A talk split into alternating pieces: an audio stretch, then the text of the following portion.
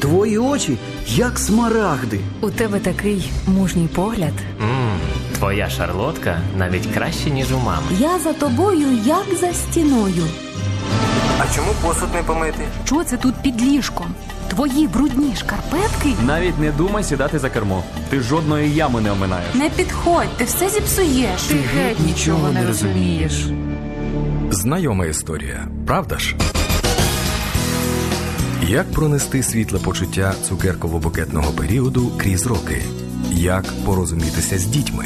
Як створити затишок і гармонію у домі? Про це та інше поговоримо у програмі Сімейна консультація.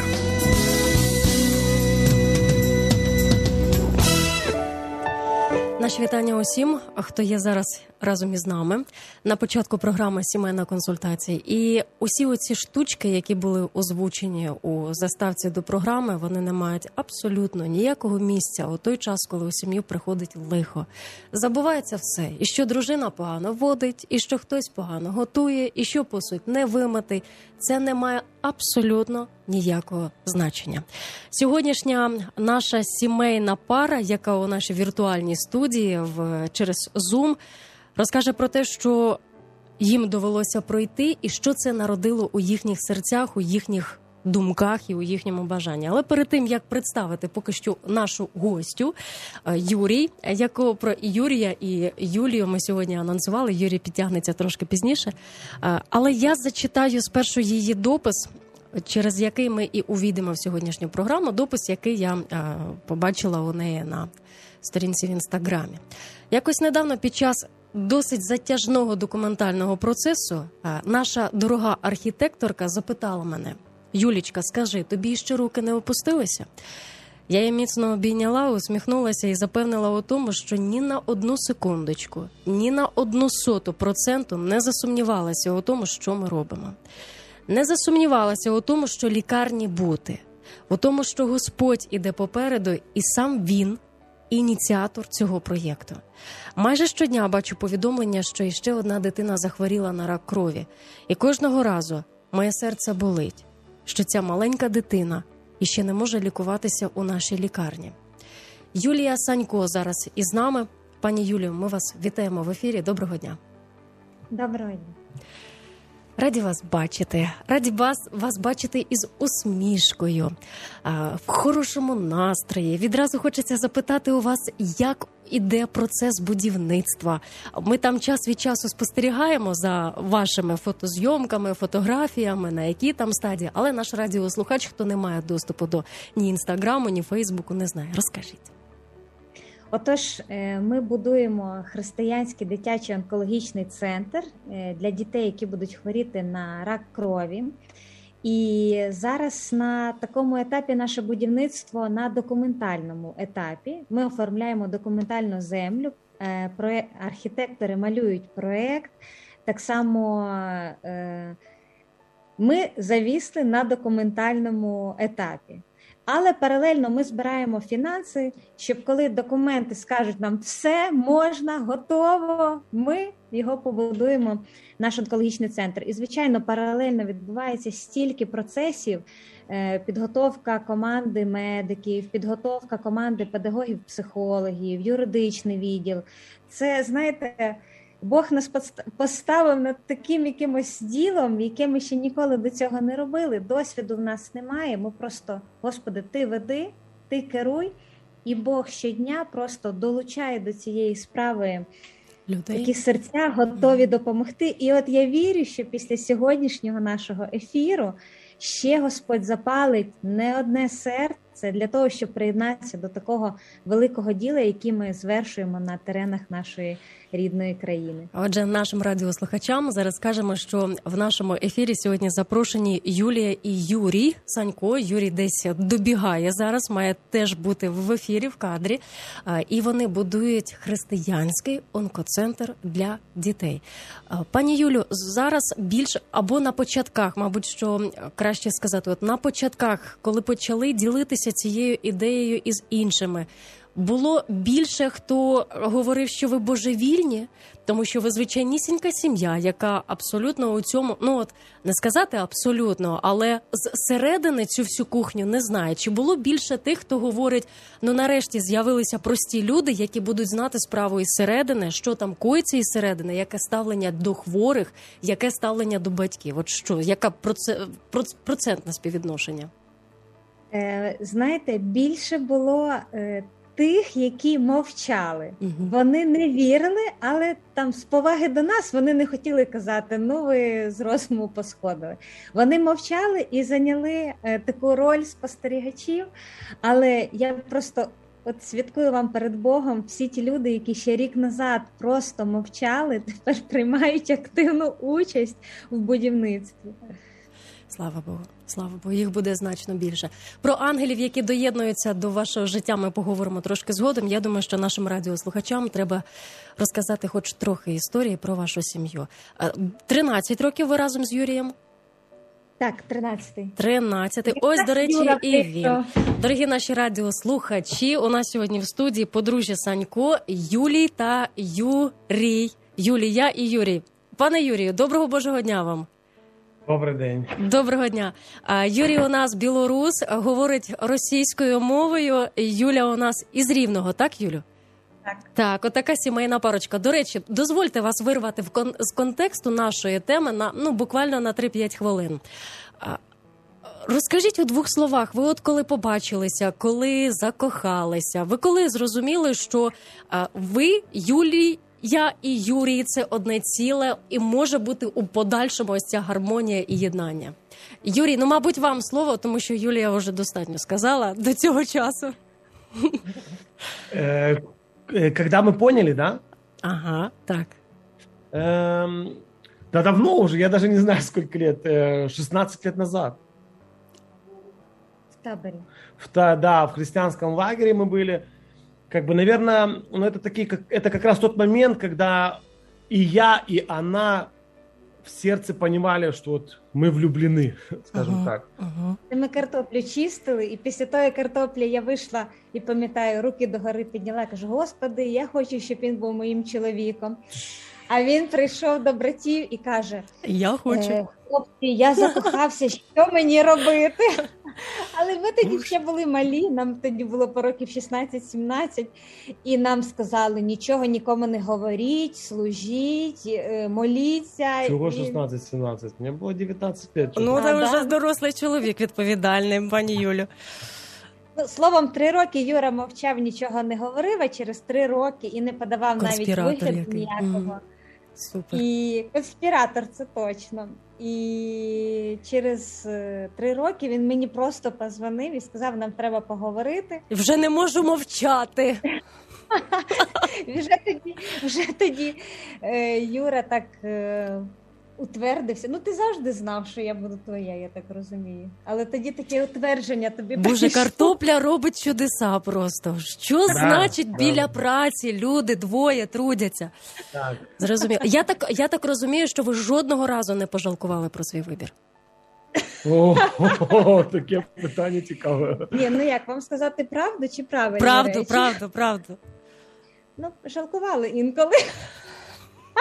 Нет, просто нужно понимать как бы наша, нашу историю все. Я бывший наркоман, как бы у меня есть своя, скажем так, э, ну, свои нюансы. У Юли есть свои нюансы.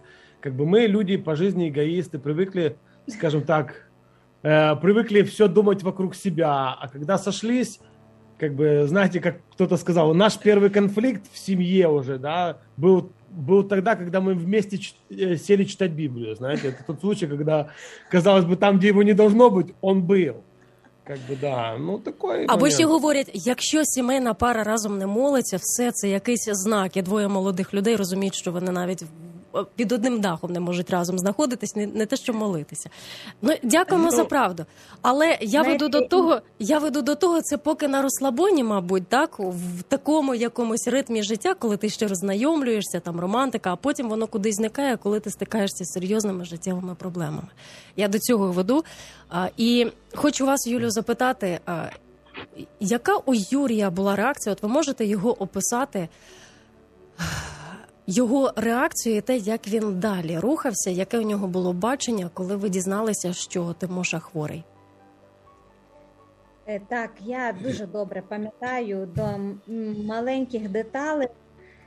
Е, Ми дізналися 9 січня 2018 року. Власне, Юра е, повіз наших дітей на аналіз крові, бо в Тімоші була температура, ножки боліли. І Юра двох хлопців наших повіз.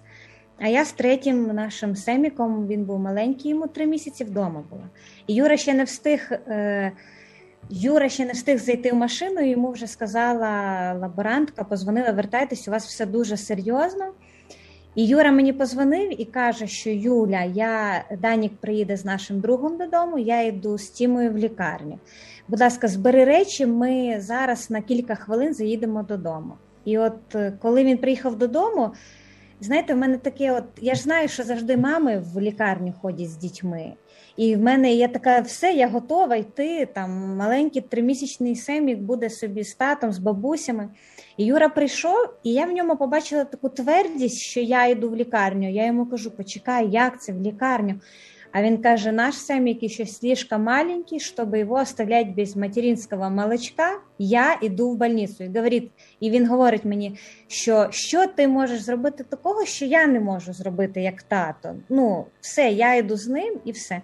І він пішов, і я дуже дякую Богу за те, що він от взяв на себе оцю таку перші, знаєте, аналізи, оцей стикався з діагнозом. Ну, оці всі жахи він прийшов, е, він прийшов з Тімошею. Юрію, а можете розповісти, які діалоги проводилися у вас від початку і до сьогоднішнього дня? Чи ведуться ці діалоги? І от, от саме у той період, коли вперше вам зателефонували там і сказали, піднімайтеся назад, будемо далі продовжувати розмову.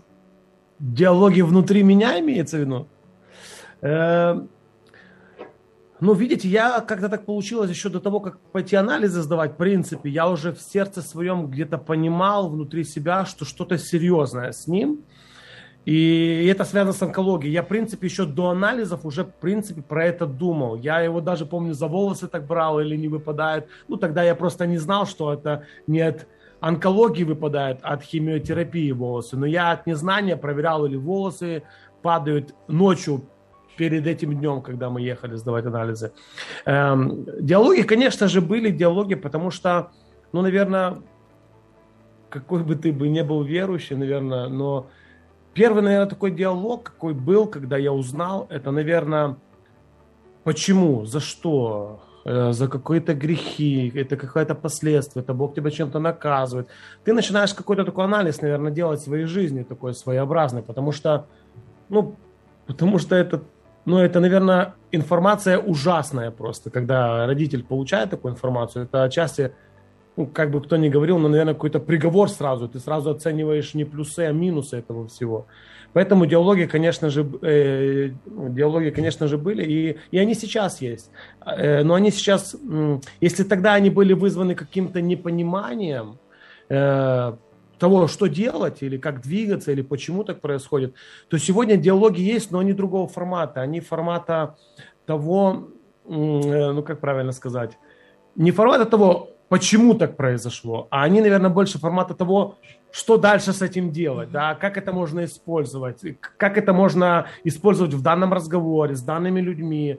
И больше того скажу, если так наперед забежать, я вижу, что сегодня Бог нас учит этому, учит брать нашу ситуацию, нашу, нашу ситуацию с нашим сыном и использовать во благо ее, да, потому что, как кто-то сказал, у нас есть, у нас есть тот билет, который отчасти открывает те или иные двери, без которого были бы закрыты для нас. И мы сегодня, заходя к тем или иным чиновникам или власть имущим люд, людям, и начиная говорить о том, что с нами произошло, это располагает их уши слушать нас. И сердце. Да, наверное, и сегодня, если говорить про диалоги, то они больше вот такие.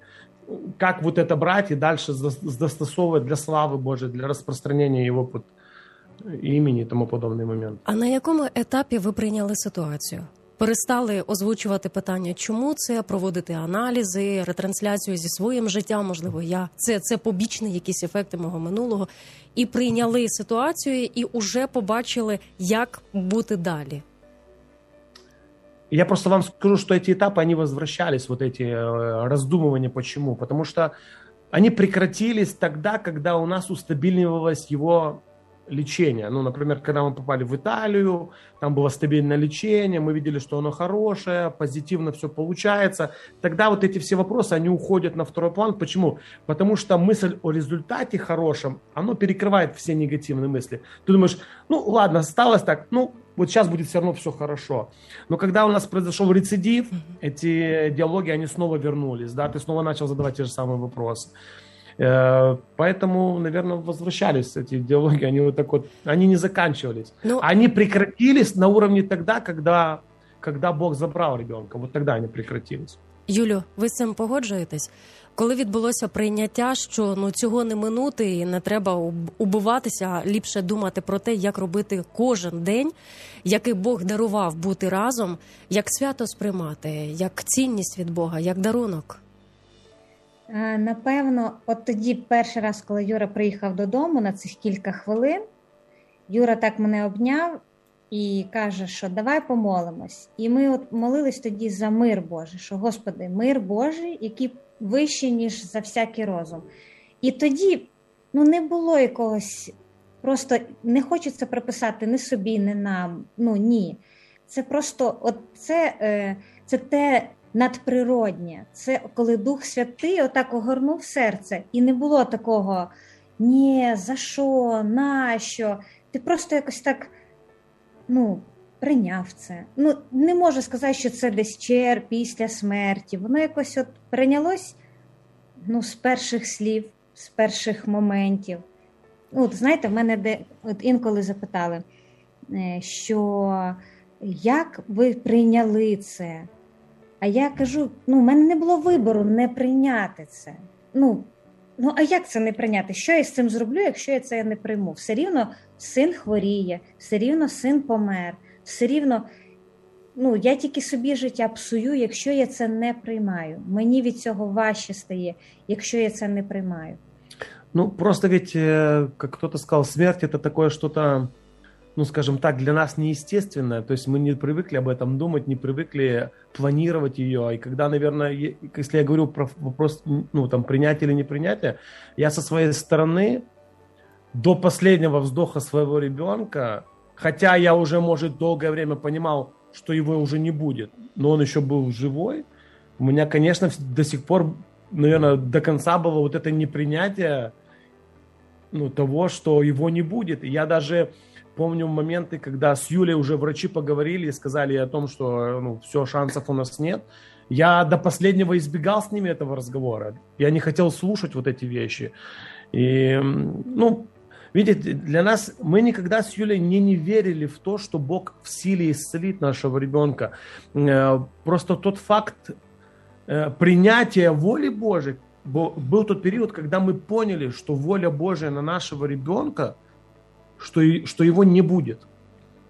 И, и, наверное, я не хотел этого, это принимать до последнего вздоха своего ребенка. По сути, мы в последний момент и молились у Бога, чтобы уже Бог его забрал, потому что он мучился сильно. И это было для нас своеобразное облегчение от Господа в том, что Бог его забрал, потому что ну то в якому не можна було дивитися, як він переносить да, да, все це. Да, да, да. От ви Поэтому... Юлю, говорите, як можна не прийняти. Я пригадую епізод однієї з наших програм. У мене є одна героїня у моєму серці. Це вчителька перших класів, яка служить клоунесою в онкоцентрі, і вона описує ситуацію уже після ефіру. Наші гості в основному розкриваються уже після ефіру. Вона розповідає, що заходиш у палату, і видно, що мама не приймає ситуації, яка зараз із її донечкою донечкою. Вона говорить: ні, ти дорога через місяць вийдеш, у тебе буде там дев'ятий клас, усе буде добре. Але всі знають, що вона тут проживає зараз останні дні свого життя. Але мама на відріз відмовляється вірити у це і приймати це. От я про ці ситуації говорила, про цей момент. Е, добре, е, якщо дозволите, я запрошу наших радіослухачів до розмови. Я бачу, що вони вже пишуть. За що вам дякуємо. Друзі, подружжя Санько, Юрій та Юлія сьогодні в студії Світлого Радіо в Zoom через Zoom. І для того, щоб ми могли побачити запитання від вас, ми можемо приймати текстові повідомлення на даний час, тільки текстові. Це може бути смс, телеграм або вайбер. Номер для цього 093 558 4412. Я пізніше побачила все, прочитала пізніше. Озвучу запитання від вас. Дякуємо за участь.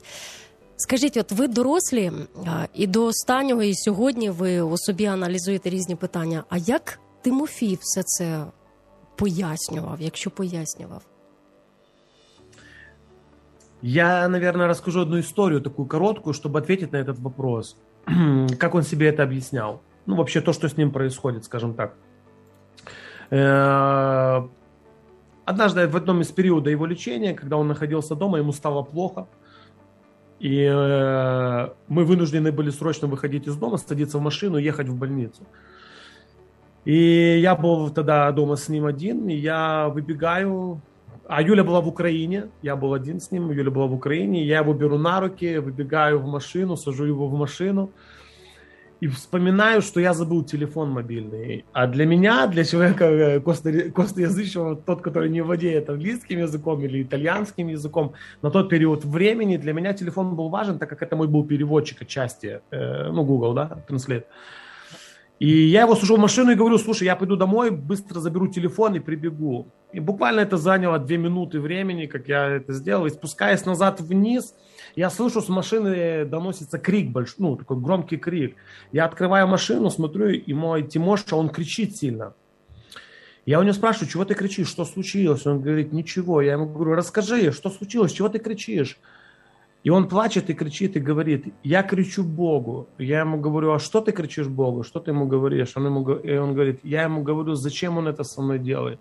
Если отвечать на этот вопрос, вот этой истории, то я могу сказать следующее, что мой ребенок в свои 6-7 лет, и я благодарен Богу, что так и было в его жизни, что он мог понять вот эти вещи, что то, что с ним происходит, отчасти оно не происходит, потому что он что-то не так сделал, или потому что его родители какие-то неправильные, а то, что с ним происходит, он понимал, что то, что с ним происходит, это от него, от Бога, ну то есть исходит.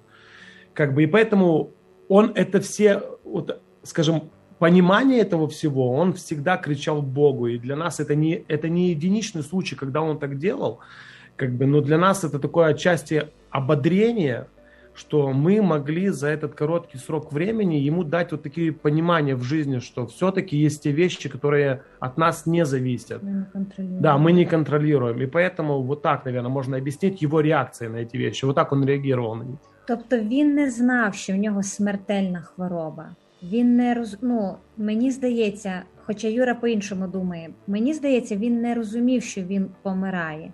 От мені так здається, ти казав, здається, що ти казав, ну, що він розумів, угу. що він помирає. І він він ніколи не задавав питань. Да, От Для мене це було от це якось дивно було, що він своїх сім років він не задавав нам питання, на яких би ми не могли відповідати. Мама, чому мені болить? Він ніколи не задавав да, таких питань. Наверное, если задавать вот этот вопрос про принятие, то, наверное, он для нас был этим примером принятия своей ситуации. Да, в том, да. что не задавал нам этих вопросов, да. це правда. Да. Тобто він йшов, а, ще аналізи, ага, рецидив, йому це було важко. Я, я помню, первый вопрос его был, когда у него произошел рецидив. Первый вопрос, когда он понял, что он снова заболел, первый вопрос его был не, не, не то, что там а как, а что будет, да, а он э, первый вопрос говорит, пап, это что я, говорит, теперь снова не смогу нырять? Ну, в море нырять не сможет. У него мечта была нырять в море. Было, когда лечился, ему нельзя было. Поэтому, наверное, да, это для нас пример принятия. Вот он, наверное, принимал как есть то, что с ним происходит. А ви йому пояснювали? Ви з ним розмовляли на ті теми, що почнеться для тебе інше життя, не тут? На небі? На небі? Ну, ну не ти розкажи, ти більше з ним про це говорив. Е, ми говорили, пояснювали, але коли ще дитина жива, це дуже важко їй говорити, що вона помре. Я йому більше говорила, я йому не казала, що ти, синочок, готуйся, ти от скоро перейдеш у вічність. Я не могла це говорити. Я просто йому розказувала про небеса, як там класно. Я казала, що якщо хтось із нас перший туди попаде, я або він, то той має все там розглядіти, всі доміки, там все обходити. І коли ми вже зустрінемося, от коли він прийде або я прийду, дивлячись, хто перший туди попаде. І от коли ми з ним говорили, уявляли, я кажу: а ти б хотів туди? Да, а хотів би перший? Ні. Ну, тобто він він усвідомлював реальність небес. Але я не змогла. От от я знаю, що це правильно розказати дитині, що ти ну я не змогла йому це до останнього сказати. І коли вже він був без свідомості, ну, це от тоді, напевно, я тільки могла його говорити, що все, синок, це твої останні хвилини життя. Ну, ось так. Якось... Ну так, когда, так. Говоріть, говоріть. Когда? Э, ну, да, да, это как раз тот случай, когда ты не видишь реакции своего ребенка, наверное, тогда ты можешь ему конкретно говорить о том, что его ждет. Да, да. У нас була така ситуація за 4 дні до його смерті. Він осліп Е, там за тиждень, наприклад, до смерті, і і він вже не бачив. І він завжди так, знаєте, мімо дивився. От не в очі, а так мімо. Чув, де я. І так, А одного одної ночі він, мама, хочу поїсти. Я йому дала е, поїсти, приготувала, я його так годую, і він дивиться мені прямо в очі. І так просіяв, знаєте, як ніби ти побачив когось знайомого. І я така, синок, ти мене бачиш? А він такий ні, силует. І і уявіть мою радість, кажу, мій силует. А він каже: Ні, силует Христа. І я кажу, і що він каже? Що він робить? А він каже: нічого, тільки посміхається. І вже тоді я зрозуміла, ну, що вже дуже близько цей перехід. І Бог нам через оце видіння, таке Тімошине, він дав зрозуміти, от що він його прийме, що він що це його дитина, що він тут поруч з нами, що він там у вічності буде поруч з ним. Ну, це для нас було дуже таким великим чудом в ті останні дні. Скажіть, коли він видужав після лікування в Україні, в Білорусі, в Італії, і у вас було відчуття, що лихо позаду? Змінилось ваш підхід до життя, переоцінка? Як ви жили от уже після пройденого? до рецидиву?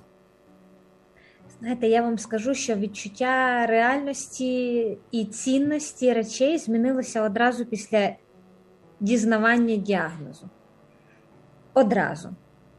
І тому, коли він вийшов е, уже в ремісію після лікування, це була просто насолода життям. Розумієте, вже цих 10 місяців, які ми лікувалися. Е, це от тоді оце було переосмислення, ти змінював. Ну, от дійсно, дуже нам мало речей потрібно для щастя, дуже мало речей. І коли е, він за. І от це коли він в ремісію вийшов, у нас таке життя почалось повноцінне, вже нічого нам не нагадувало, нам не потрібно планувати, ага, через день іти в лікарню. Це було прекрасне життя. Ми по максимуму пам'ятаю кожні вихідні, то на роліки, то на море, то в Альпи, то в музей, то разом, то якісь шашлички, то ми от насолоджувалися життям 4 місяці. Але при цьому нас не покидала думка, що у нього може бути рецидив. Ми це не говорили, ми вголос про це не говорили, але і в мене, і в Юри. Е, в серці було таке: от якась температурка, а раптом рецидив. Десь заболіло, кольнуло, раптом рецидив. Я хочу запитати про ваших двох синів, е, які були спостерігачами всього цього, коли ви жили на дві країни, коли ви постійно в цій метушні, де брати гроші, кому телефонувати, куди зараз їхати. Як вони бачили все це з боку? Вони вам якісь питання озвучували, чи була від них якась підтримка? Словесна, звичайно, словесна. Сказати, мам, ти там за нас не хвилюйся, все добре, ми тут організуємось. Це якщо про старшого говорити, не про меншого. Дивіться, як е, Господь нас благословив. І через місяць лікування ми всі переїхали в Італію. Тобто фонд, який там при лікарні, він нам е, організував, дозволили нам там жити всім. І про гроші. Е, Давай я скажу про гроші. Э, просто что, э, ну, действительно, как Юля говорит, фонд э, при той больнице в Италии, они сделали для нас скажем так, условия того, чтобы мы могли там жить всей семьей. Но тут стоял вопрос финансово как раз больше проблемы, чем там жить. И поэтому мы, э, даже вот сейчас, наверное, мы э, скоры к тому, чтобы еще раз, еще раз использовать возможность поблагодарить вообще такой организм, как церковь, в принципе, да, как организм Христовой Церкви, членом которой мы и являемся, и мы благодарны людям, многим людям, которые просто нас, нам помогли, нам помогли финансово, жертвовали, устраивали какие-то аукционы, благотворительные сборы. Вы знаете, ведь большинство тех финансов, которые ушли нам на лечение, ну, правда, это те финансы, которые мы лично не собирали. Это были те финансы, которые люди со своей инициативы, да, как-то или же собирали, или жертвовали, или еще что-то. Да, были моменты, когда мы, я, например, сам иници... инициировал какие-то сборы, да, э, в Фейсбуке или еще где-то. Но это, это уже были такие крайние меры, честно скажу, это уже просто были крайние меры. Поэтому мы хотим просто поблагодарить Бога за возможность быть причастными к Его церкви, к этому организму, живому, реальному, доступному. И мы благодарим Бога за то, что Он дал нам через эту ситуацию возможность на чуть-чуть понять привілегію бути в числі його церкви, Вселенська церква. Але якщо вернутися до питання про дітей, тому вони не відчули Да, не якоїсь відчули. розлуки. Данік жив окремо, наш старший, тільки один місяць. І коли ми приїхали, ну я приїхала перший раз уже в Україну, і от місяць ми не бачилися. І просто я по ньому побачила, як йому важко. У Нас навіть в мене в книзі є глава Мій герой. Ну, це йому було настільки важко. Він то в друзі наших жив, то у бабусі з дідусі. Вони його любили, піклувались, але йому настільки нас не вистачало. І ми поговорили з його першою вчителькою, і ми молилися і радилися. І просто ми беремо і забираємо його зі школи, переводимо його на домашнє і забираємо його в Італію. І він же там в Італії йде в школу. Тому ми завжди були от як сім'я. Ми не були по окремості, ми не жили на дві країни. Це, це Боже благословіння для нас. І Тімоша, я пам'ятаю цю зустріч, пам'ятаєш, да, як да, да. е, Данік перший раз приїхав. Це і я навіть цю фотографію пам'ятаю, як для нього це важливо було, що приїхав його брат. Ну да, мы просто ж не должны забывать, что у Тимофея и у Даника у них были такие очень близкие отношения между собой. Они друзья были, дружили. И, ну, скажем так, были вместе, и поэтому да. Мы, по сути, мы, по сути, сегодня, на сегодняшний день мы к этому и двигаемся, когда говорим о проекте или о том, о чем мы, в чем мы сегодня живем. Не знаю, или мы будем дальше об этом говорить, но тем не менее, я вот затрону в контексте вопроса.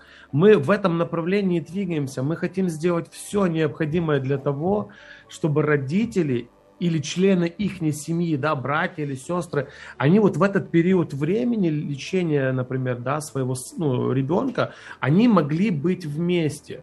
И мы на своем примере ну, просто увидели ценность этих вещей. Быть в этот период возле своего ребенка всей семьей. Потому что как для ребенка это важно, так и для всей семьи. Почему?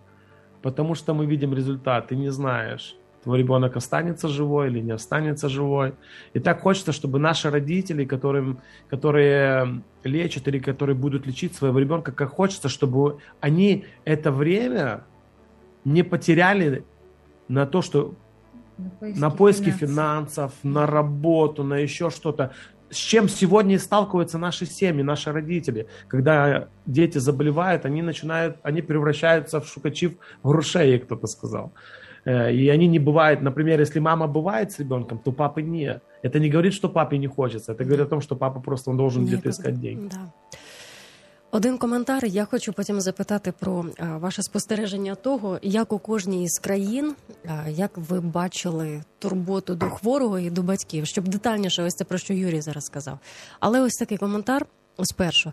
Редко кто стремится к встрече с Господом. Только один раз я встретила в больнице женщину, которая говорила, я не могу дождаться, я хочу туда. Но это один единственный человек из такого количества. А вообще, а, если ты верующий, то можна га- ли говорити о смерті з невіруючим чоловіком? Може, коротеньку відповідь дасте? Тому що після всього ви стали частіше навідуватися, бо це стало частиною вашого життя. Не скажеш, що прописалися, але тим не менше ви були постійно в онкоцентрі. Як от чи можна говорити з іншими про смерть, особливо якщо ти там християнин, а людина не знає Бога? Ви знаєте, що коли Тімоша помер, я зрозуміла, що мене чують мами і тати, які теж втратили дітей. Тобто, ви коли з ними говорили, ви б їм розказували те саме Євангеліє, ви б їм розказували про небеса, ви б їм розказували, що є можливість зустрітися там через кров Ісуса Христа. Ви б це все. Але коли ми це розказуємо їм, вони нам вірять. Коли я кажу, не, не переживай, твоя дитина на небі, це одне. А коли я кажу, наші діти зараз на небі, давай будемо просто любити Бога і теж їх там побачимо. Вам не передать, це просто. Напевно, да, Юра, в нас в останній час тільки такі люди і оточують, які провели діток у вічність. І ми з ними 90% наших розмов говоримо про смерть, про небеса. Ну, коли людина таке пережила, ну як хтось сказав, що знаєте, на похоронах найбільше люди чують, тому що на, на кладовищі ти розумієш про вічність, про швидкоплинність часу. От тоді ти чуєш. І так само, коли сім'я пережила втрату дитини, ну у них щось змінилося взагалі у світосприйнятті, у сприйнятті Бога. Звичайно, можливо говорити про небеса і потрібно говорити. А хто як не ми? Будемо говорити про небеса. Ну да, если еще коротко подыто, ну вот под то, наверное, э, знаете, когда в Италии наш сын ушел на небеса, его не стало, да, здесь с нами, родители, с которыми мы дружили в Италии, которые так же само лечили своих детей с тем же самым диагнозом, больше родители с нами боялись говорить, потому что они не хотели сталкиваться с реальностью. Они понимали, что они, столкнувшись с нами, они сталкиваются с реальностью того, что с ними может произойти. И, наверное, больше, наверное, родители не хотят, чем мы не хотим. Э, мы благодарны Богу за то, что действительно Он дал, как я уже говорил, вот этот билет, с которым ты можешь входить и говорить не о чем-то фантастическом для себя, а реально вместе с ними. И когда они видят твой образ жизни, о том, что ты э, позитивно живешь, да, что ты что-то делаешь, что ты делаешь добрые дела, что ты как-то можешь радоваться, быть счастливым в контексте вот э, одной одинаковой боли, то, конечно, их это вдохновляет, ободряет, и они хотят. И одна из историй, однажды Юлия написала одна мамочка о том, что ее что она прислала фотографию своей дочки, старшая дочка уже была там 20 лет, не помню сколько, красивая, и она пишет, вот она такая красавица, это моя любовь, я вот, она ушла, и она вот в такой депрессии, в ужасном состоянии, пишет Юля на Facebook. И вы знаете, Юля ей описывает и начинает ей описывать о том, что у вас есть возможность увидеться со своей дочкой на небесах. И она начинает описывать, вы знаете, этот, этот человек, и это было видно просто по писанине, по переписке. по переписке. Мы не видели лица, но по переписке мы поняли, что человек вдохновился. Он сказал, да, можно, а как? А как? Ну, понимаете, наша задача сегодня дать людям надежду. Не обнадежить, что твой ребенок будет живой, нет, а дать надежду, которую нам дает Евангелие. И это есть наша опора нашей веры и нашего доверия Ему. Дуже дякую за цю відповідь. Оцим запитанням, яке зараз озвучу, Світлана написала. Ми продовжимо нашу розмову. Для мене стало відкриттям, що хворіти боляче і боляче постійно. Я побачила, що стала дуже дратівливою, бо Світлана сама потрапила в лікарню, вона пережила хворобу. Навіть від будь-якої дрібниці, навіть коли рідні приходили, я дратувалася. Бувало, що діти приходили провідати, а тобі хочеться бути на самоті. І для мене це стало несподіванкою. Я не думала, що я стану такою. Але дуже важливо, щоб сім'я була поруч щоб діти були поруч, щоб друзі теж якось давали про себе знати. Не можна хворому іти у тінь, тікати від усіх. Треба в собі це переборювати. Дякую вам за програму. Дякую за те, що цим поділилися. Це коментар. Тут немає запитання, але через цей коментар хочу вас запитати ваші спостереження по тому, як от власне відпрацьована ось організація коли батьки можуть бути поруч зі своїми дітьми. Як це в Україні, як це в Білорусі, як це в Італії? Знаєте, так важко зараз говорити про це, бо ми не хочемо якось якусь тінь чи ображати не... вітчизняну медицину. Бо ми не знаємо, хто нас слушає. Е, Словом, коли Юра потрапив в лікарню, і я чому дякую Богу і дякую Юрі, що він потрапив, бо він стикнувся з жахливими речами. Просто з відношенням, з умовами, з, з ментальністю, з сусідами по палаті. Наприклад, Тімоша тільки захворів, а він лежав в палаті з хлопчиком, який там вже 10 блоків хіміотерапії пройшов. І, і всі ці результати от на лице були. Ну і всі ці наслідки. І Тіма, і Юра, пам'ятаю, розказував, що він стояв і він затуляв собою, щоб Тіма не бачив, що коїться з дитиною. Коли ми приїхали в Білорусію, е, дійсно умови кращі, дійсно, е, наприклад, будівля новіша, препарати якісь інші, але ментально і відношення те саме. Наприклад, я процитую, коли до Тіми звернулася одна медпрацівниця. Заспокойся, ну, успокойся, привикнеш. Ти то ще не привик, привикнеш. Ну, і ти розумієш, що ти не хочеш, щоб дитина до такого звикала, до такого відношення. І так, щоб зараз нікого не ображати, е, перебування в українській лікарні, перебування в білоруській лікарні невпинно нам показувало. Тікайте. Тікайте, біжіть, шукайте. Э, Знаете, нам часто говорят, когда мы рассказываем такую вот историю, к- вот, в- когда мы сравниваем, да, или говорим, что там, вот здесь вот так, а там вот так, нам, э, я часто сталкивался с тем, что люди говорят, ну, э, как говорится, вы еще хуже не видели, да, или там еще какие-то такие фразы. И я согласен с ними, и вполне согласен с ними в том случае, в том случае, если бы мы жили в стране третьего, как говорят, мира, да, э, но когда мы сегодня говорим о этих вещах, то мы говорим в контексте того, что, у- Цивілізація. что мы живем в, цивилизов- в цивилизованном мире, где такого не должно быть. И, и когда мы сравниваем или смотрим, сра- сравнивая, да, то с другим, мы говорим о том, что э, мы, вот, например, мы говорим, вот в Италии вот так, да, например, предположим, мы, мы там говорим, в Италии так, в Украине вот так. И нам говорят, ну, Италия это богатая страна, там люди больше зарабатывают. А мы говорим, а у кого из страны, да, вот государства страны, что такое Италия что такое Украина, у кого больше возможностей? И мы понимаем, что в Украине возможностей, возможностей эм, в, пла- в плане ряд, э, э, ряд- как это, рядючести, Родючість земля. родючести земли больше, чем в Италии. Когда нам говорят, что ну Италия это богатые люди, мы говорим, а в Украине больше людей. Але ж ми теж люди. И мы тоже люди. И если я, если я украинец, никто для итальянцев, но попав туда, ко мне могли относиться как и к итальянцам, при этом я ни копейки не заплатил, то почему сегодня у нас в стране, где, где твой ребенок гражданин, да, этой страны, ты приходишь в клинику, и до тех пор, пока ты не заплатишь, к тебе не будут относиться хорошо. И, и вот тут я задаю вопрос, почему. И, и именно поэтому это и заставляет нас сегодня порівнювати или сравнивать одно с другим. Говоря про что? Говоря про то, что деньги – это не основное. Самое Люди. основное – це людяність, це відношення. Мы, мы именно, да, отношения, мы именно, мы именно поэтому и когда говорим о проекте нашем, в первую очередь мы ставим акцент в нашей клинике на отношения. И мы говорим, что в нашей клинике сможет быть, все будут одинаково независимо от их статуса. И, и, и- это то, что мы ощутили в Италии, потому что там были богатые люди, ну просто богатые. Але И мы, и как к нам относились, так и к ним. Я задаю вопрос, почему?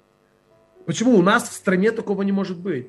И когда мы с Юлей задавались этим вопросом, мы, мы с Юлей говорили, так кто, как не мы, должны построить и сделать вот это место? християни. Как христиане, мы должны это сделать. Мы должны быть примером для нашей большой, способной, могущей страны, показать пример, что все-таки деньги – это не основное. Основное – це відношення до цього всього.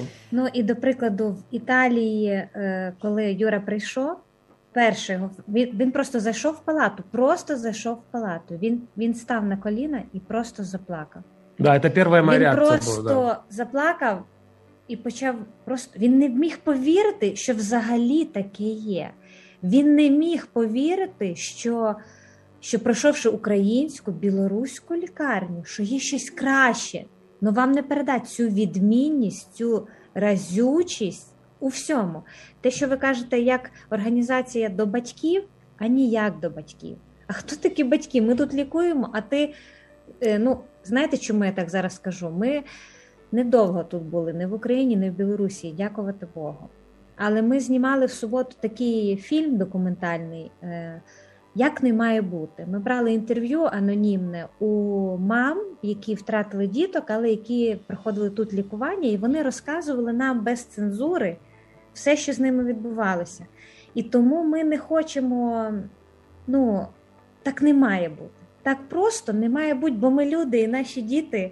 Ми їх так само любимо, як італійські своїх маленьких італійців, так само і ми своїх. Ну и вот пример того, как с родителями, да. Если, например, в нашей больнице, у нас в городе, я давайте так прямо скажу, ребенка дают ложку овсянки, Ну, в коханий, железной, ми теж- железной тарелке и ложка стоит, то родителям в этом случае вообще ничего не дают. Ну, и, э- это обо всем остальном говорит. И о спании, и о подушке, и одеяле, и о тому подобных вещах. У нас Так, залишаються лічені хвилини. Я вас хочу запитати. Ви сказали в нашій клініці. е, Так. Ви зараз там живете? Я так ось тут. Я маю на увазі, отут в думальному цьому процесі. У вас уже все розставлено, і підхід Да. лікарів до батьків. Тобто, вам зараз потрібна. Передусім, перше, передусім, молитовна підтримка. Далі, Так. е, щоб наш радіослухач, який зацікавився цією темою, міг відвідати усі ваші інформаційні майданчики, дізнатися, перечитати, подивитися інформацію і підтримати по можливості. Я хочу ще запитати одним реченням. Зараз ми говоримо, бо зараз нас уже вимкнуть е, наступна година е, про книжку Історія однієї душі. Вона у нас буде звучати на світлому радіо. Е, Цей діалог, ось зараз хто буде дивитися відеострім, історія однієї душі. Юлія зараз показує. Цей діалог плоті і духа. Він зародився на самому початку. Ні, не так сказала. А Цей діалог було покладено в текст і надруковано в книжці уже по завершенню всього чи під час. Е, Діалог був зароджений тоді, але написаний, покладений на папір е, після. Після. після. Так само е, можемо сказати нашим радіослухачам, всі, хто зацікавлений цією історією, книжкою, запрошуємо на інтернет-майданчики подружжя Санько Юрія і Юлії. Ми вам дякуємо за участь у цьому ефірі. Можливо, дасть Бог нагоду, можливість і бажання з вашої сторони, з нашої воно завжди є. Продовжити цю розмову в уже іншому форматі, в іншій програмі. Спасибі вам Дякуємо, до побачення. Дякую. на все добре з Богом.